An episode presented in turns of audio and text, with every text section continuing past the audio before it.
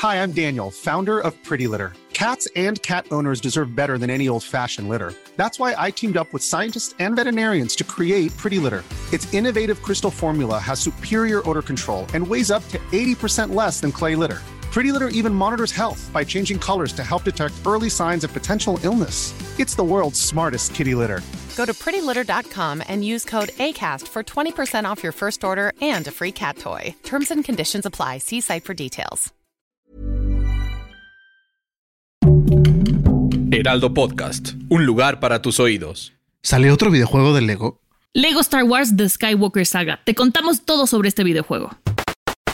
Dale play y comienza un nuevo nivel de Utopía Geek.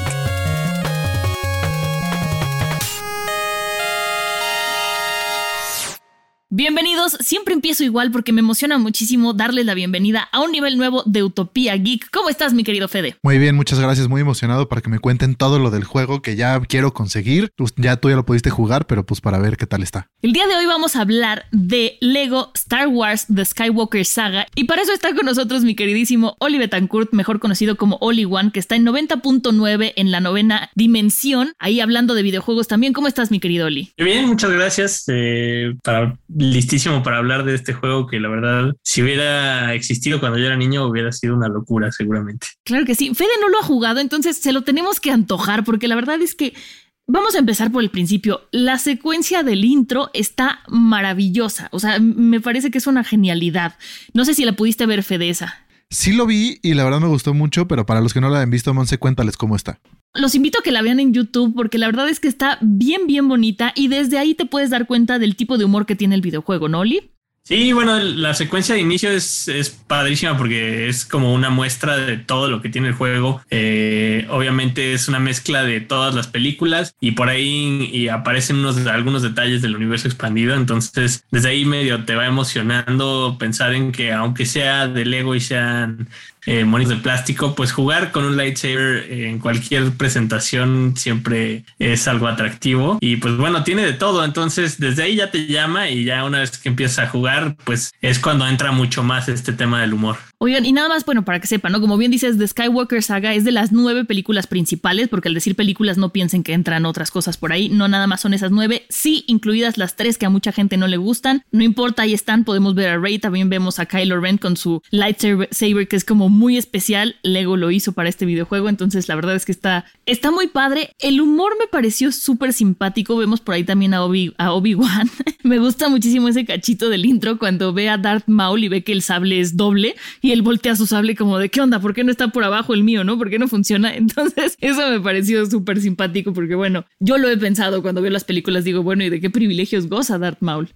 Sí, pues bueno, es, son de esas cosas que van implementando y que en su momento fue la locura de oh, su sable es doble, ¿no? Y todos de chiquitos en el cine lo veíamos y era como de wow, qué cosa, ¿no? Y ya más adelante pues fue el sable púrpura de Mace Windu y luego también obviamente este de Kylo Ren que si no me equivoco sale antes en los cómics todavía eh, pero bueno hay, hay por ahí varias cuestiones que justamente te van llamando y van evolucionando con estas cosas y luego pues ya los más clavados se meterán a, a saber qué significa cada color y qué tipo de Jedi es cada uno y demás Sí, todo el juego con los Kyber Crystals y todo. No, y aparte, si no mal me acuerdo, en la película justo sale con, o sea, el lightsaber doble, pero prende uno y después prende el otro. Entonces me imagino todo el mundo en la sala de cine. Yo entonces era muy pequeño, la verdad, no me acuerdo cómo reaccioné, pero me imagino todo el mundo en la sala de cine como, el lightsaber, el lightsaber doble.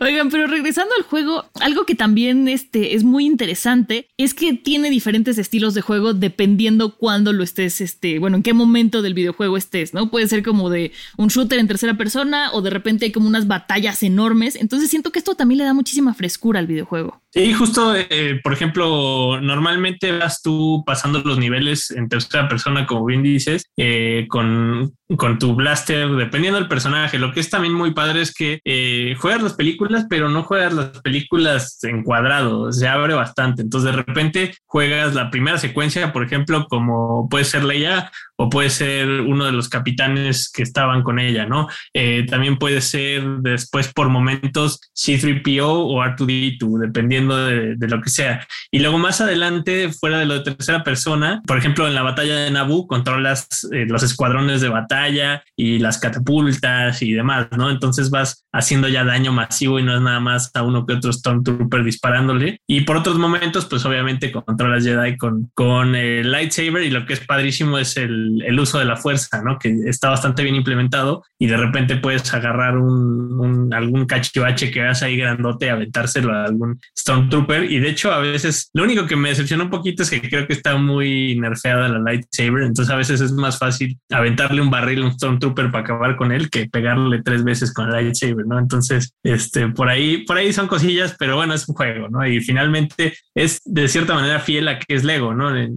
Finalmente es un pedazo de plástico lo que estás jugando y no es como tal un lightsaber. Entonces, son como estos gaxitos que tiene el juego. Justo eso les iba a preguntar, que qué tan bien estaban amarradas las diferentes mecánicas, porque, o sea, por ejemplo, a mí me gustan mucho los juegos, justo hablando en Kirby dijimos eso, que puedes jugar bastantes jugadores con diferentes mecánicas en el mismo juego, pero hay veces que no lo logran tan bien y es mucho más difícil jugar uno que otro. Ahorita nos dijiste un poco de lightsaber, pero ¿qué tan parecido o qué tan diferente está jugar entre uno y otro? ¿Qué tan divertido está pues, eh, por un lado, eh, cuando juegas con alguien, pues, por ejemplo, si yo soy Obi-Wan y Mon es la princesa Leia, pues ella está limitada a disparar, ¿no? Y yo, tendré ahí el uso de la fuerza y tendré el lightsaber. Tienes por ahí eso. Y la otra es que cuando llegas a un jefe, eso sí, eh, puede ser un poco decepcionante porque obviamente si estoy en la batalla de, Obi-Wan contra Darth Vader y yo estoy controlando Obi-Wan, pues obviamente se va a venir contra mí, ¿no? Y no va a apelar mucho a la princesa Leia o a quien sea que esté ahí al lado, ¿no? Entonces, eh, el, player 2 medio de repente se podría sentir rezagado en esos momentos icónicos, digamos, de las películas, pero bueno, es evidente, ¿no? Porque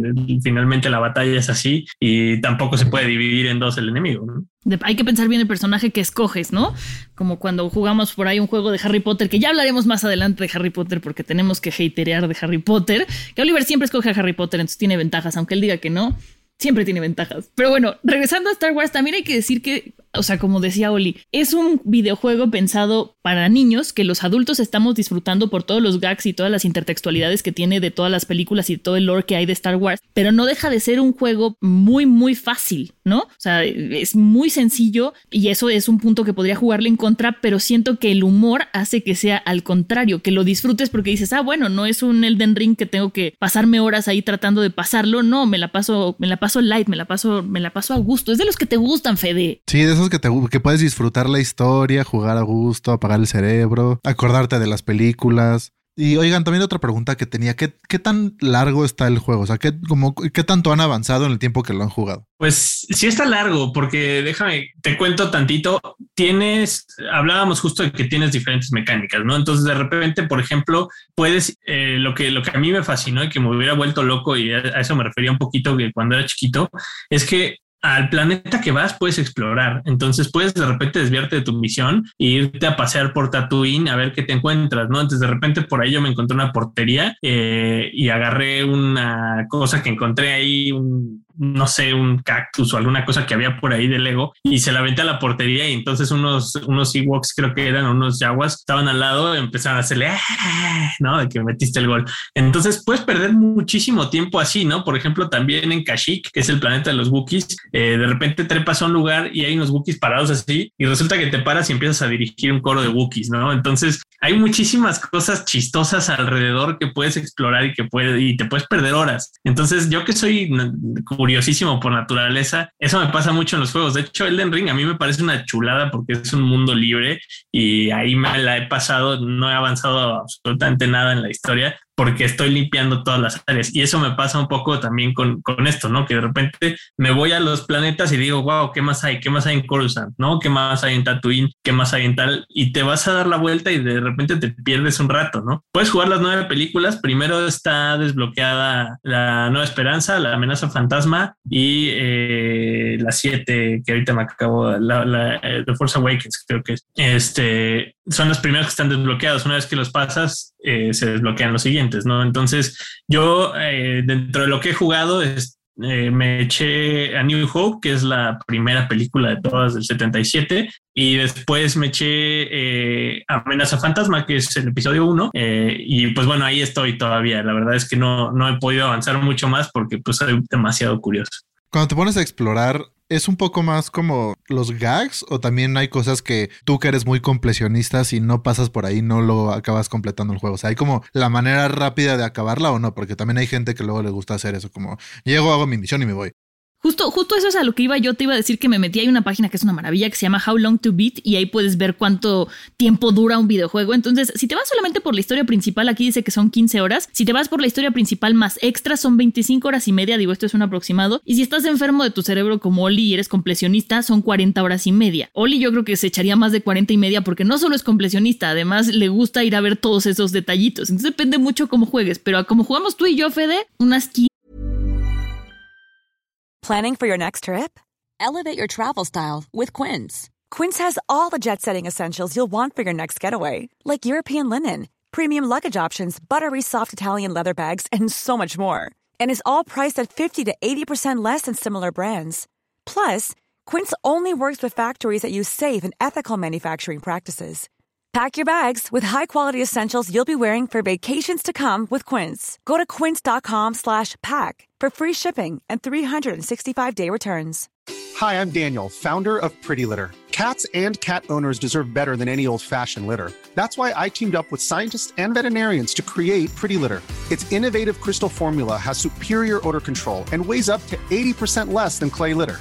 Pretty Litter even monitors health by changing colors to help detect early signs of potential illness. It's the world's smartest kitty litter. Go to prettylitter.com and use code ACAST for 20% off your first order and a free cat toy. Terms and conditions apply. See site for details. 15, 18 horas, yo creo que estaría, 20, yo diría. estaría bien. 20, porque unas a mí me 20. matan mucho.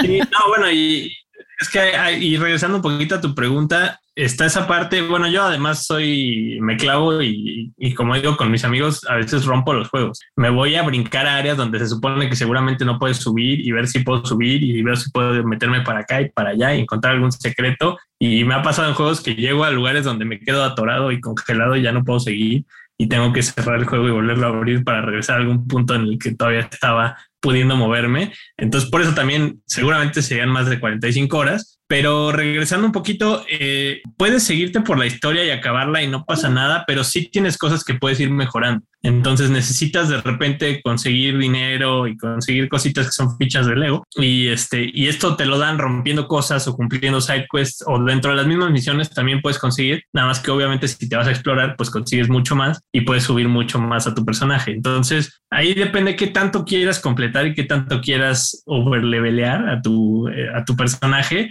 este, para acabar el juego. La verdad es que siendo un juego tan fácil, no es tan necesario eh, ponerte a hacer grinding para subir de nivel tanto al personaje. Oye, y quería que nos platicaras un poquito, Oli, porque siento que esto te emociona muchísimo más a ti, sobre el pod racing, que puedes hacer también en este videojuego. Pues sí, del episodio 1, y de hecho hay un juego que es súper, súper amado por los fans hardcore de los, de los nuevos episodios, eh, que justo es eso, es de Pod Racers, ¿no? Y, y esto lo implementa también el juego en el episodio 1, puedes irte a hacer carreras de pod racing y la verdad es que está bastante bien hecho, me, me gustó eh, cómo, cómo está, cómo se ve en general, digo, lo que es muy bonito es que el juego en sí tiene toda esta estética del Lego, pero tiene un feeling súper real al plástico del Lego. Yo soy fan de, de los Legos de Star Wars y tengo varios y digo, a Mon le consta, este, tengo mi, mi Millennium Falcon, tengo al Slave One, tengo varios de esos, ¿no? Entonces, la verdad es que armar estos es una experiencia impresionante. A mí me, me divierte mucho, me da mucha paz, es como una terapia y además luego los ves y es, es algo muy bonito que puedes tener ahí adornando, ¿no? Cuando los ves en el juego, y son igualitos a los que tienes, es aparte un feeling muy padre. Y en el pod racing, como que todas estas naves se ven así, ¿no? Se ven exactamente como las que tú tienes. Tengo yo justo el pod racer de Anakin y, y se ve muy bien, ¿no? Y además, pues estás corriendo las carreras, chocando con los otros, agarrando este, plataformas de turbo y demás. Y pues se ponen buenas. La verdad es que sí tiene su salada de adrenalina y está padre poder competir con esas cosas. Sí, yo creo que justo al principio hacían los juegos de Lego como para que sea más fácil, como bueno, es un cubo y no tenemos que hacer tanta textura y pues ya como que quedó el video. Y ahorita que ya puedes como tener, o sea, mucho mayor calidad de render de imagen, justo poder hacer los juegos de Lego. Ahora es como, miren lo que podemos lograr, cuando antes era como, la salida fácil es de Lego. Porque siento que eh, hay, hay una cosa que se ve muy padre en el videojuego, que es que los bracitos de los Legos, ¿no? De los personajes, que son tiesos, ¿no? Todos sabemos que son como, como tiesos y las manitas, pero hay algo que hacen que parece como si se movieran los brazos y los estás viendo y sí están duritos, o sea, sigue siendo Lego, pero la manera en la que los manipulan y los efectos y la luz, todo como lo juegan, hace que se vea un movimiento súper natural y para nada robótico. Entonces, eso también le da muchísimo al juego que no sientes que estás jugando así como con cuadraditos, sino con personajes reales. Y, que, y creo que también eso ayuda muchísimo el humor que tiene.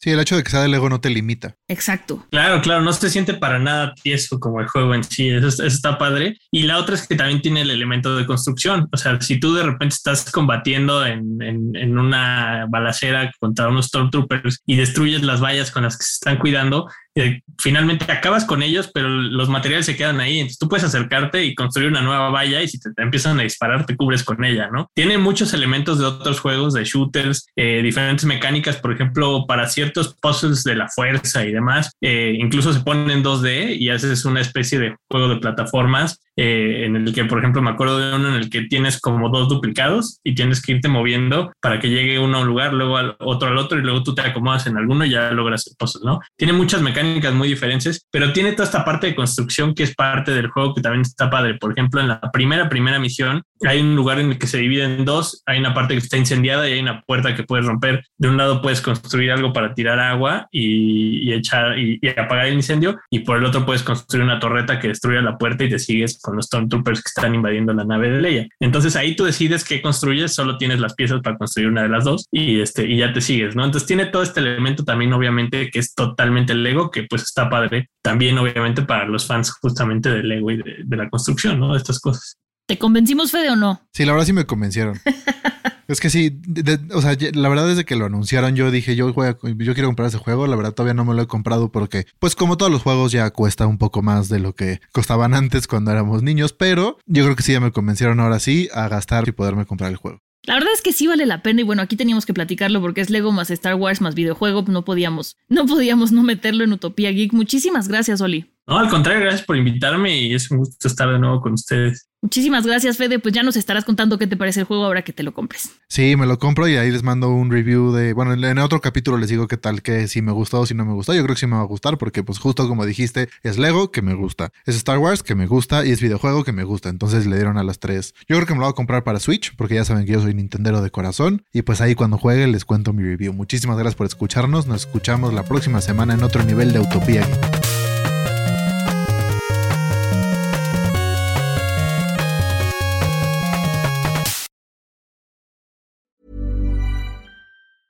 Hi, I'm Daniel, founder of Pretty Litter. Did you know cats tend to hide symptoms of sickness and pain? I learned this the hard way after losing my cat, Gingy. So I created Pretty Litter, a health monitoring litter that helps detect early signs of illness by changing colors, saving you money and potentially your cat's life. Pretty Litter is veterinarian developed, and it's the easiest way to keep tabs on your fur baby's health right at home. Go to prettylitter.com and use code ACAST for 20% off your first order and a free cat toy. Terms and conditions apply. See site for details.